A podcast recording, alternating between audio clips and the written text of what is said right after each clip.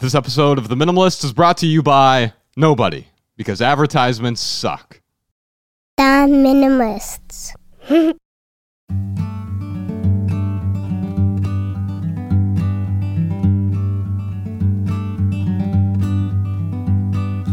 Every little thing you think that you need. Every little thing you think that you need. Every little thing that's just feeding your greed. Oh, I bet that you'd be fine without it. Hello, minimizers. Welcome to the Minimalist Podcast, where we discuss what it means to live a meaningful life with less. My name is Joshua Fields Millburn. And I'm Ryan Nicodemus, and together we are the Minimalists. Does the work you do matter to you? Or do you just do it for a paycheck? No matter where you are in your career, today's guest says you were born to do work you love. Of course, there's nothing wrong with working to earn a paycheck, but if you work only to make money, you'll eventually feel unfulfilled, overwhelmed, and creatively drained. Thankfully, you don't have to choose between making an income and making an impact. Today, we are joined by the author of the new book, From Paycheck to Purpose The Clear Path to Doing Work You Love. Our friend, Ken Coleman, is here, ladies and gentlemen. yeah. Oh man, this is so exciting! I'm here in L.A. Gorgeous studio, by the way. Ah, beautiful. Thank you so much. We have so much to talk about today. On this public version, we're going to talk, uh, well, about purposeful work. We're going to talk about your new book. I want to dive deep into that on the Maximal as well. We're going to talk about, on the Maximal, I want to talk to you about the great resignation. Mm. I know it's something you've been grappling with on your own show, The Ken Coleman Show, mm-hmm. which we'll put a link to in the show notes. Folks can check that out. But also, we're going to talk about burnout at work on the, uh, the private Maximal episode this week. And we're going to talk about working from home, how this is sort of shifting. Mm. We're going to talk about quitting your job. We're going to talk about changing careers completely and a bunch of questions about finding meaningful work. But Ken, as you know, this show is a listener driven show. So let's dive in. Laura from Patreon has a question for us. What does purpose even mean?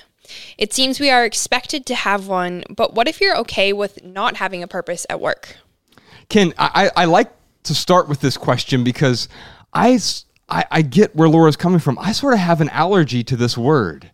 The- mm. and not the way that you explain it, but the way that it's often used in the culture, as though you were born to do only one thing. That's right. And if you don't, if, you were born to be an astronaut and you don't become an astronaut, then everything else you do is meaningless. That doesn't seem to me that what you're talking about when you're talking about purpose. No, we're not talking about a title. We're not talking about a profession. What we're talking about is a contribution. And I love the question too. And you can hear the search in the question. The very context by which that question is asked says she hasn't quite figured out what that unique contribution is for her. Yeah. And so, as you know, when I break down purpose, I look at the three elements that every human being brings to the world talent, skills, hello, mm-hmm. hard skills, people skills. And then we look at passion. That's love. Mm-hmm. Love of a craft. I, I'm an old school history nerd. And uh, because of my parents couldn't afford it, we would go to all these older historical homes on vacations when I was a kid, and they would always have a blacksmith. I mean, a real blacksmith, a silversmith, you know, um, someone, a cobbler making shoes. And when you look at somebody like that who is a true craftsman, they loved the work of creating and formulating something that was usable. So passion speaks to I just love the work, whether it's painting something like this behind me, uh, or it is coding and creating an app or a website. So that's passion. And then finally, you know that it all comes together when we see the contribution from our work. We go, I'm making a shoe Right. to allow someone to be able to just functionally walk comfortably, right? Yes. Yeah. Now everybody but Ryan needs a shoe, all right. but, uh, but but, you know, so so when we see the result of our work, that's mission. So when talent, passion, and mission intersect, for this lady, it's like, oh, it doesn't matter the job title, it doesn't matter the profession. What matters is the contribution. And I would say, all of us have purpose because we're not an accident. Yes. So Yeah. that's how I look at purpose. Mm. So when I look at this, Ryan, tell me if you agree with this, and, and Ken, I'd love to hear your thoughts. But it seems to me that what we're saying here is that all of us are driven to do something that matters, something that matters to you, Yes. something that matters to other people, but something that matters to us Yes. as well. And I think that's really important. We are compelled to create, to communicate, to express ourselves, compelled to do something significant. And what is so compelling that you want to devote your life to it? Maybe that's a different way to look at purpose because I get it. Sometimes people would say, well, yeah, find your purpose or follow your passion. That's not what you're saying here. What you're saying is if there is something that is so compelling to you, something that matters to you so much, then you can devote your life to it. Not confusing it for excitement, but actually understanding there is something, many things, in fact, that you can be passionate about, something that will serve the greater good. So, what gives you energy? Yeah. What makes you feel most alive? I'm reading this book by Jonathan Franzen right now, and there was this line that I wrote down about this woman who had just discovered theater. Mal- Malabama will know about this. She became a different person in rehearsals, mm-hmm. entered a kind of trance of not herselfness. Mm. I mean, how beautiful is that? What is the thing for you that enters you into a trance of not yourselfness? It makes that clock time just go by. It does weird things with time. That's what you're talking about oh, with sure. craft. Oh yeah, and so that- let's take that. That's a wonderful quote, and and I understand what the writer is saying there, but the not yourselfness. But what's funny is, is that's your ultimate selfness. Bingo. When, and you know what it is? It's a metamorphosis. Mm-hmm. Okay. And I don't know much about science. History's my game. Mm. But when that butterfly finally emerges from the cocoon, that's what the writer was talking about there. I remember years ago when American Idol was just kind of coming on the scene. I'll never forget, uh, they had reached the finals and some little gal walked out, little petite gal, and you could just see it all over. Very, very shy. You could see she was timid. And uh, they hadn't shown her in all of the preliminaries because she probably wasn't a wacky person. Yet she was wildly talented. And I'll never forget, as the music started, and she hit her first note within about 15 seconds. What was this? And it's a terrifying moment to perform in front of millions and millions of mm. people on that mm. stage in front of Simon Cowell. Mm. And yet, in 30 seconds, she went through a complete physical transformation. You could see it on her. And so I think it's the highest version of self. Yes. You know, Maslow talked about self actualization. That's what I'm talking about. Mm-hmm. I'm talking about purpose in that there is something unique that you have to give to the world. Now, I am translating it to work because I want you to experience that in your work. Mm-hmm. Right, Because because it is possible. the alternative is what? Doing something you dislike for 40 hours a week so that Yeah. you can do the other Yeah. thing. And it's not that there's anything wrong with that for a period of time. As I Right. talked about in the intro, yes, we have to earn a paycheck.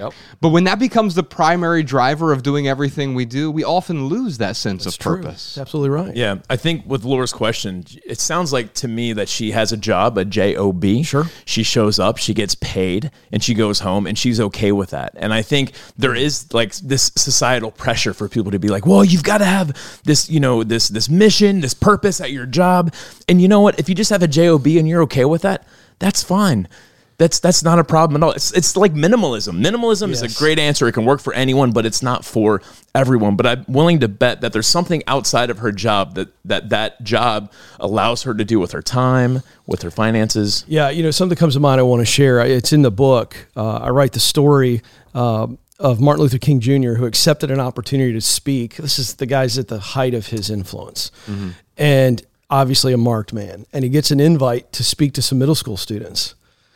And he comes in, and you can find grainy versions of this on YouTube, and it's amazing. And he's known for his speech in Washington, I Have a Dream. He's known for, you know, I've been to the mountain the night before he was tragically murdered in Memphis. He's known for those two speeches, but it is this speech that I have fallen in love with. And it speaks to the question. Um, and so I'm setting the scene. And so at the heart of this question, she's going, I don't want to be a big deal. And that's what purpose has been adulterated into it's been it's been hijacked. And it's like we hear purpose and we think and that's what your allergy is. Mm-hmm. And it just came to me. I never heard anybody say that. And i was i was processing that. Now here it is. And then i'm going to go back to the middle school scene. And here's the deal. We hear purpose and we think lofty and we think big and impressive and lots of followers and likes and salary and all the things mm-hmm. And Martin Luther King put it best. He's looking at those middle school students and he says to them, and I'm paraphrasing, you can get it in the book and read the whole excerpt or go watch it. He says, Don't let anybody ever rob you of your somebodyness. Mm. Ooh, Yes. And then he says, and you've all read this, this is the part where he says, if it is your lot to sweep streets, then sweep streets mm-hmm. like Michelangelo painted. Yeah. I mean, I'm getting goosebumps right now. I get a little choky because he says, sweep streets as though all the hosts of heaven were watching you. And they say, there live the greatest street sweeper the world has ever seen. Um, it takes me to a story that I shared on the Ken Coleman show years ago about a, a janitor in a high school who had been a janitor for a long time. She always just loved orderliness, and she was the janitor. She was the first one there. And it was a cold, it was in the Northeast, and it was a cold winter morning, and she had just opened up the school. She was in the cafeteria turning the lights on, and she heard a bang at the door. She went to open up the door, and there stood two teens. Mm. And they were living in their car with their mom. Their mom's working two and mm. three jobs just to take care of them. They're living in the car. And because she had to get to an early shift, she dropped them off and just said, bang on the door. And they did. And the janitor let them in. Mm. She then began to hear their story. And I'll fast forward. And she realized that they were in fact homeless. And that day she took a list from them of the things they needed basic toiletries blankets coats. And she went from her own house and friends and she gathered the items for those kids. And when she gave them to the kids she saw the reaction. And you know what she did? That day she cleaned out one of her janitor closets and turned it into a free store. Wow. and now for mm. years, decades, she has taken donations from the community and she's a hero in that school. And the amount of lives that that woman has changed. whew.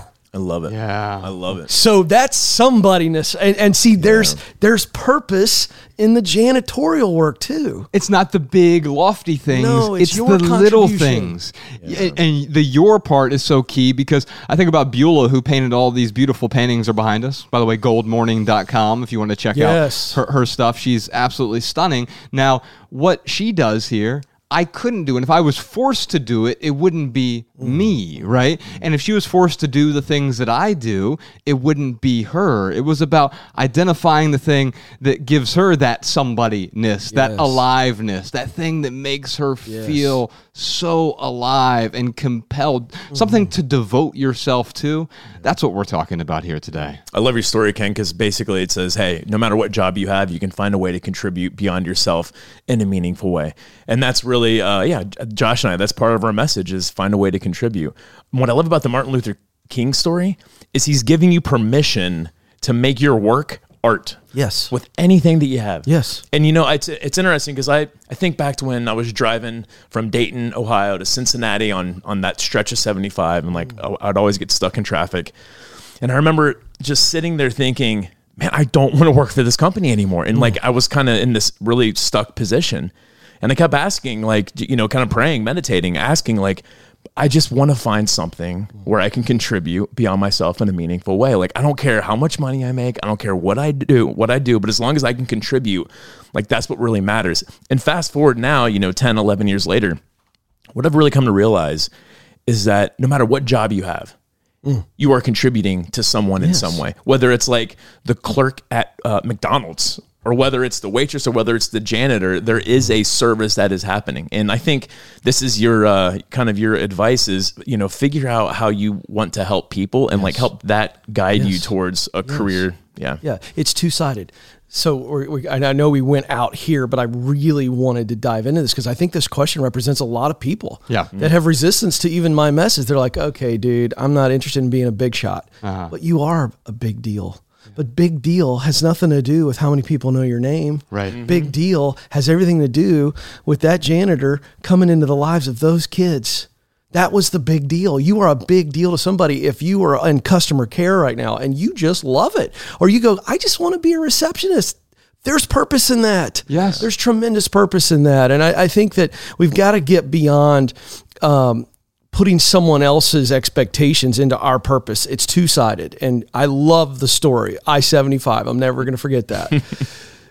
because purpose is two sided. It is the contribution to others, but it's the contribution that we want to make to others. Mm, that's right.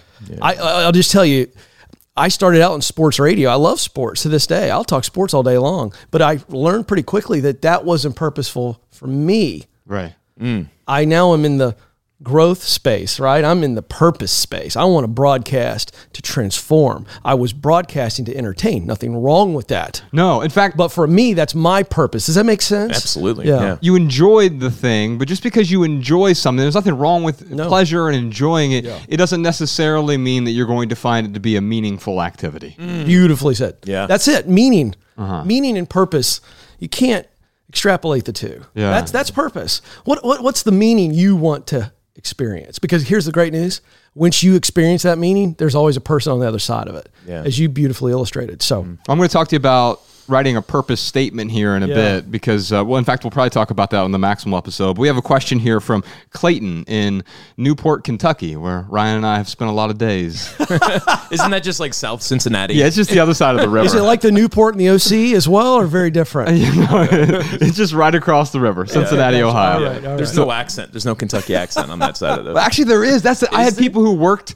Uh, who would come across the river and you knew everyone who was from Kentucky because for whatever reason that Kentucky accent it just it, as soon as you cross the river the accent changes. Anyway, Clayton, what do you got to say to us? I really just want to live more meaningful, and I want to travel the world, and I really just want to get a van and just go places. But I'm wondering what would be a good option for making money while doing that. How would I follow my passion while making money doing it? Because I can't just go on the road with no money. But as that seems like the only option, I'm wondering if I could just ask you guys if you have any advice or tips on doing that because I really feel like my passion is traveling and I just want to see the world. So Ken, Clayton here, mm-hmm. he wants to get a van, travel the country, but also, oh my God, how do I make money? Mm-hmm. Well, people call into your show all the time with questions like this. What do you tell someone like Clayton? Well, now this is a fun question because Clayton's going. I've, I see great passion in the traveling and experiencing things. Right. he's going, but I got to make a living. And so what we do here is we're going to get super practical first, and then we'll get into the passion. So on the practical side, we go, okay, let's just look at talent. All right, what do you do really, really well? And you know what? For for a guy like Clayton, 2021.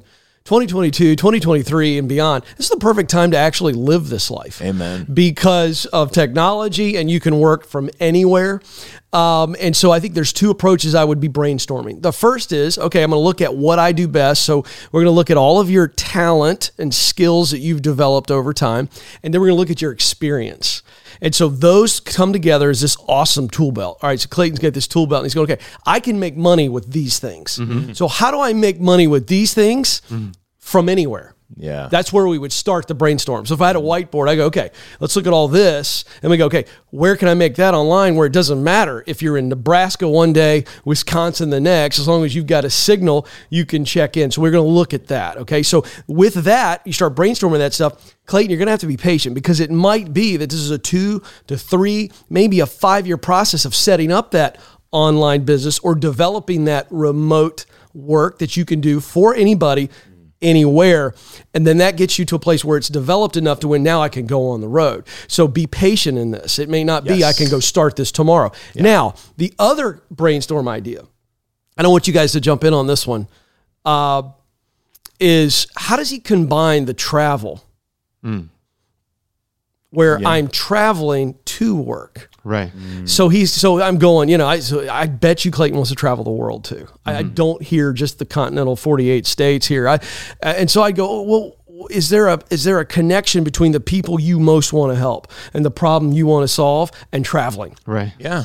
Because if it's, hey, I'm going to work for a nonprofit or I'm going to work for a global organization and it requires me to be on the move every three to four months, well, that might just be his jam mm. because he's going to get the travel, but he's also going to get the contribution. So that's the, the framework I would start with for somebody like this. Yeah. Absolutely. I, I like how you talked about. Uh, it, it might take two to five years. It might. Yeah. And it's there's something interesting about the human psyche where we can't like when we think about the next 30 days and how much we could get done, we usually overestimate how much we can get done. Yeah. But we underestimate like what we can get done in, in you know, one to two years.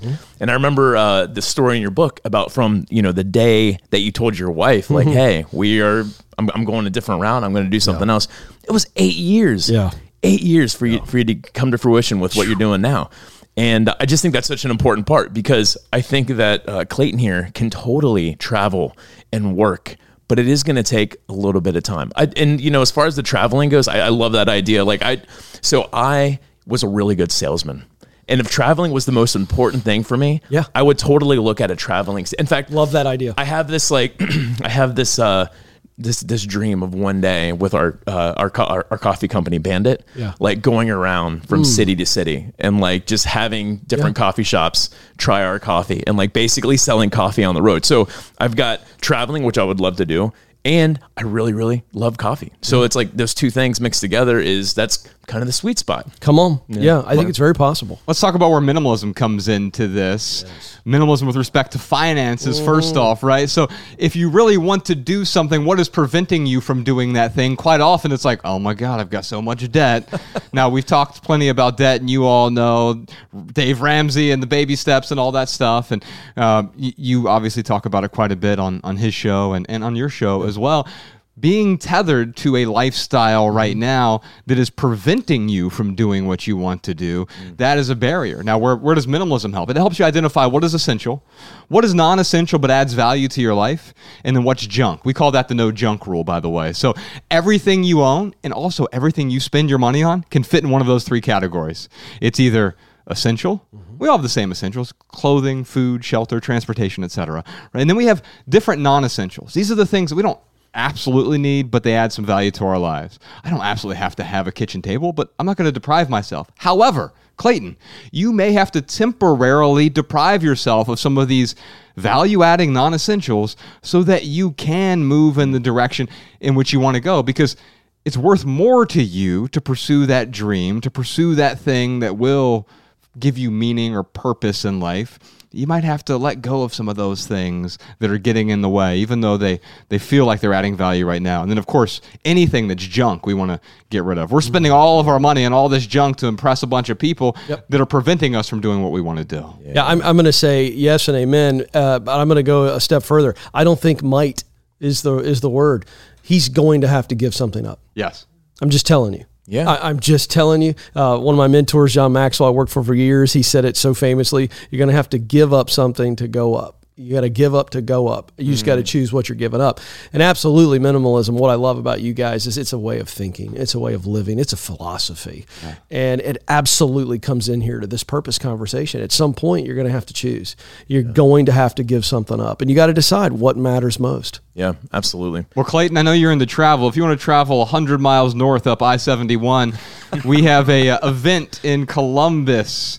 It's either in January or February. We're coming to 11 more cities with the Love People Use Things tour. We'll be in New York and Boston and uh, Washington, D.C., and Chicago and Toronto and Chicago and Columbus and L.A. and San Francisco, Seattle, Vancouver, and a couple other cities.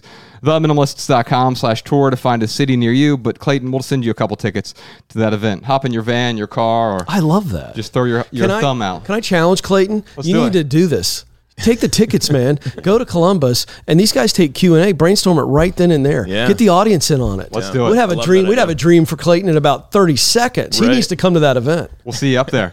Uh, TheMinimalists.com slash tour to find a city near you. Ryan, what time is it? You know what time it is? It's time for the lightning round where we answer your text messages. You can text your questions and comments to area code 937 202 4654. Now, can you remember from previous episodes what Ryan and, I, and our guest and I do is we answer questions with a short, shareable, less than 140 character response. Whoa. We Okay, call them. here we go. We call them minimal maxims, and uh, we I like that. Podcast Sean over there. He he he makes them pretty. He cleans up my semicolons and stuff, uh, and he puts them in the show notes so people can copy and share our pithy answers on social media. And our good friend Jessica, she puts all of these minimal maxims in one place over at minimalmaxims.com, so you can find all of these little pithy sayings.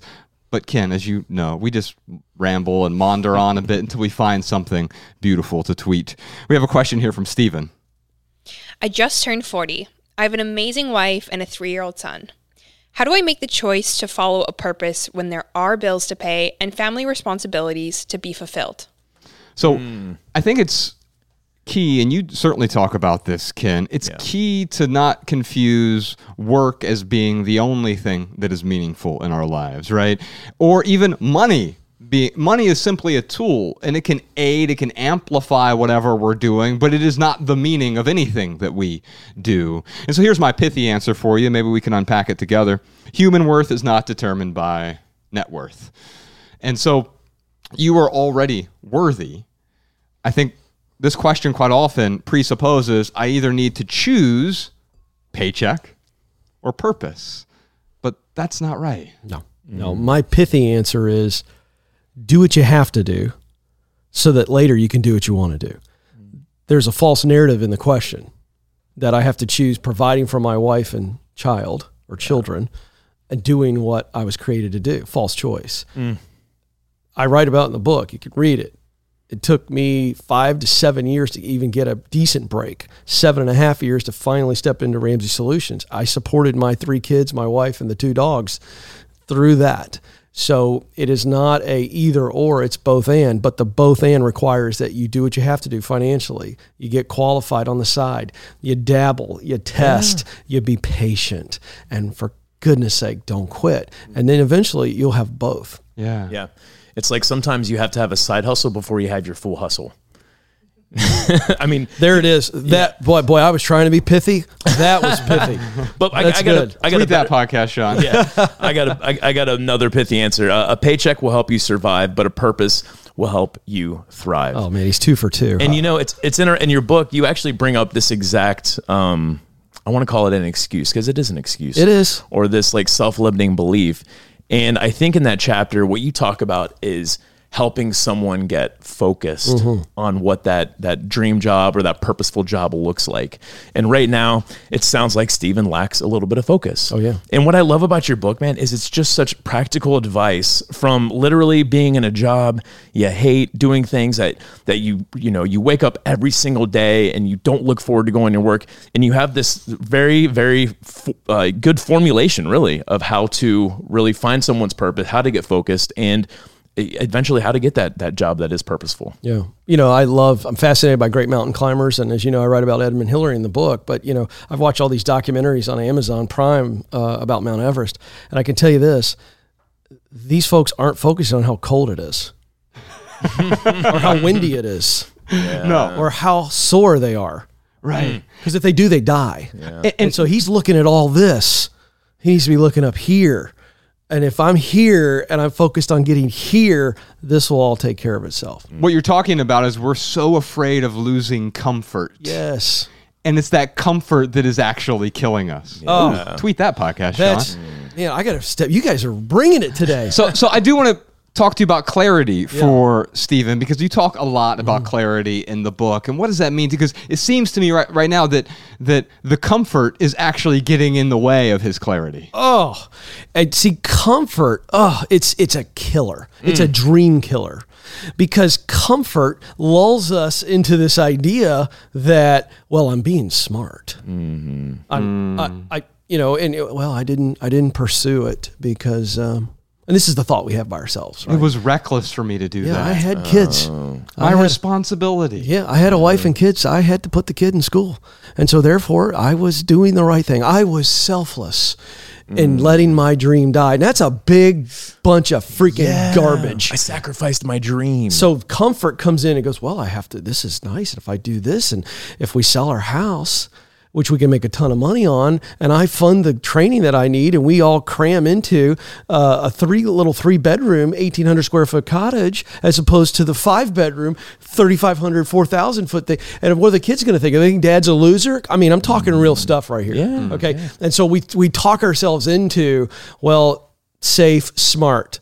And I got to tell you something all great women and great men, people who did great things, whether we know their name or not, at some point embraced discomfort. Absolutely. They embraced the unknown. And this young man, I love the question. I get he's 40, he's a young man. Uh, he's worried about discomfort, he's worried about the unknown. And here's the deal you can worry about that all you want to, and you're going to end up at the end of your days, like Teddy Roosevelt said in his famous Man in the Arena speech, a cold and timid soul who knew neither victory nor defeat. Yeah. Mm. We That's not how I want to end up. Yeah. Like Same. I can tell you, I'm so blessed to know you guys. I hope we're all old men together and like we're here in LA or Nashville and we're just kind of talking and we're going to look back. I hope in a little bit of laughter and a little bit of tears Yeah. as we look back on the contribution we were able to make and we mm. reminisce, not regret. I don't want to be a crotchety old fart who's just like, well, I could have done this, but I got screwed and this and this and this. I, like I don't, I don't. That's not who we're meant to be. I want to look back and go, I failed spectacularly as I write about in the book, but I, I was able to do something that meant something to me, and I can look and say, I, I helped a few people. That's right. Mm. Ken, we got so much more to talk about, but Emma, you got something for us first? Here are some voicemail comments and insights from our listeners. Hi, my name is Becca. I'm from Columbus, Ohio. I'm calling with a tip for Tracy, who um, commented in the episode about organization that her pantry was getting out of hand again. And this is a problem I have had also. Um, I've gotten it down to a system. Uh, I discovered that part of the reason my pantry was getting out of hand is because I like adventures in food. So now I have my pantry organized by type. Uh, for me, that you know that means I have a shelf for beans, for greens, for for grains, another shelf for nuts. You know everything by type. But then I have a special area in my pantry for adventures. Uh, like I like to bake, so I have a lot of flours, and there's a, a whole section just for different and interesting gluten-free flours like mesquite flour and coconut flour. And then when that section gets full, I know I'm on a, I put myself on a little bit of a ban. So one time, um, my chocolate shelf got really full. So I was on a chocolate buying ban until I used up my chocolate. I've also had a tea buying ban just to help me really focus on enjoying those items that I have acquired and purchased. So I hope that is helpful tip for you. Um, just to help keep yourself in check with new and interesting foods. Thanks. Hello, this is Lynn from South Africa. I've got a tip for those people that are looking through um, perhaps nostalgic paperwork. I'm looking through my uh, daughter's baby boxes now and seeing what to keep and what to to toss. Um, a good idea would actually just to listen to the podcast while you sorting through. Um, it can be quite a emotional time, and you get wrapped up maybe in your old thoughts and memories. Um, and then just to kind of bring clarification again, it's quite nice to be listening to the podcast and saying and reminding yourself why you're doing this. So that's my suggestion. All right, y'all. Before we get into our added value segment this week, which I think you're going to enjoy, let's give a big thanks to Ken Coleman for joining us today. You can check out his new book. It's called From Paycheck to Purpose. Heck yeah, man! I really wish that that book was available to me in my corporate days because it's just such a it's a great um, just formula. Like I said it earlier, it's a formula on how to go from like hating your job to like getting a clear path forward to getting a job that really means something. Um, we did it the hard way instead of uh, having a nice formula for it. Yeah, you know what I really dig about Ken. By the way, you can check out his website. We'll put a link to that in the show notes. He has a career assessment thing on his website as well.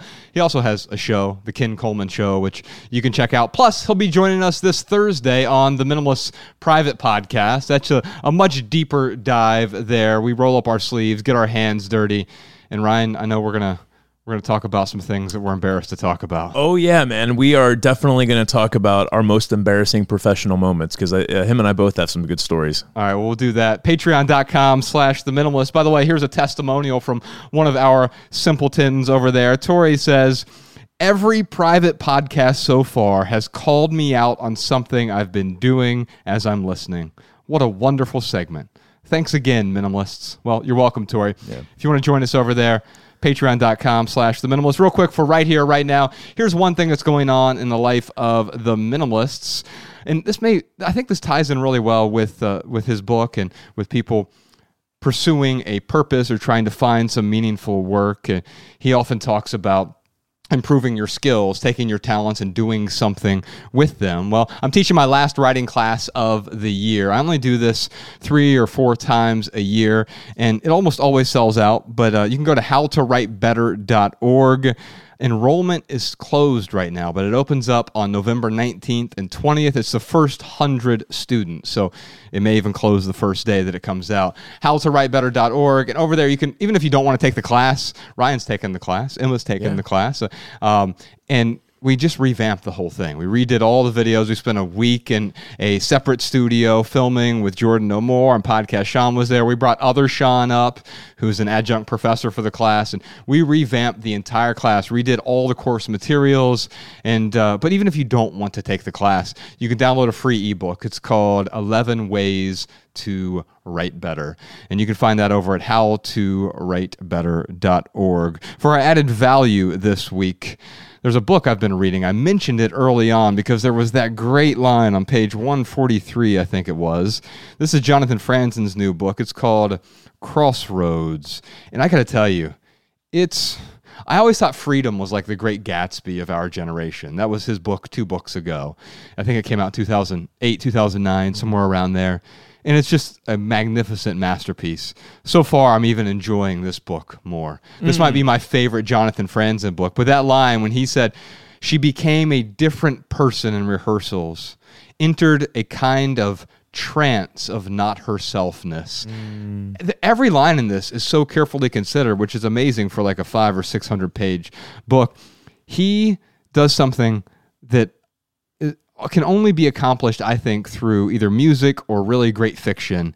And he it's excavating the human interior, the insecurities, the self doubt, the interpersonal relationships, and what that does to us emotionally. Hmm. He captures it in this book better than I've ever seen it captured before. Man, I admire Jonathan Franzen um, because he takes about five years to write a book, right?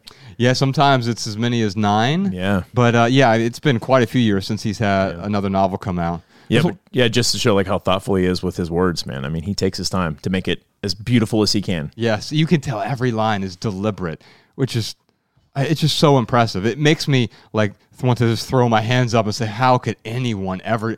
This, we're talking about a Mozart of fiction. Makes here. you want to quit writing. It makes me simultaneously want to quit writing and write more. How beautiful is that? Yeah. The book is called Crossroads. We'll put a link to that in the show notes. It's by Jonathan Franzen. By the way, we have a bunch more surprise questions this week, like how do I bring myself to leave my job now instead of sticking it out until that perfect time to quit?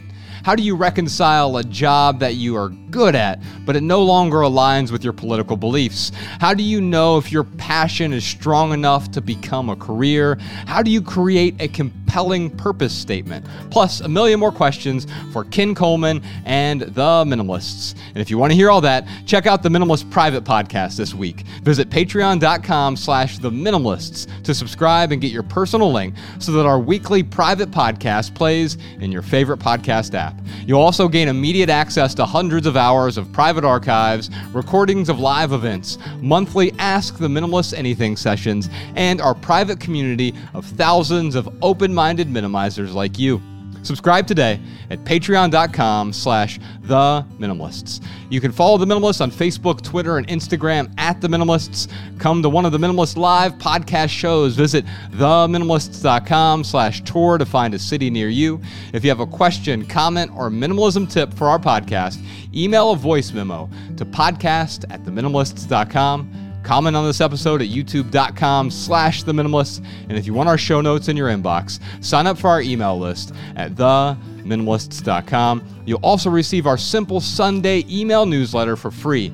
And if you leave here today with just one message, let it be this love people and use things because the opposite never works. Thanks for listening, y'all. We'll see you next time.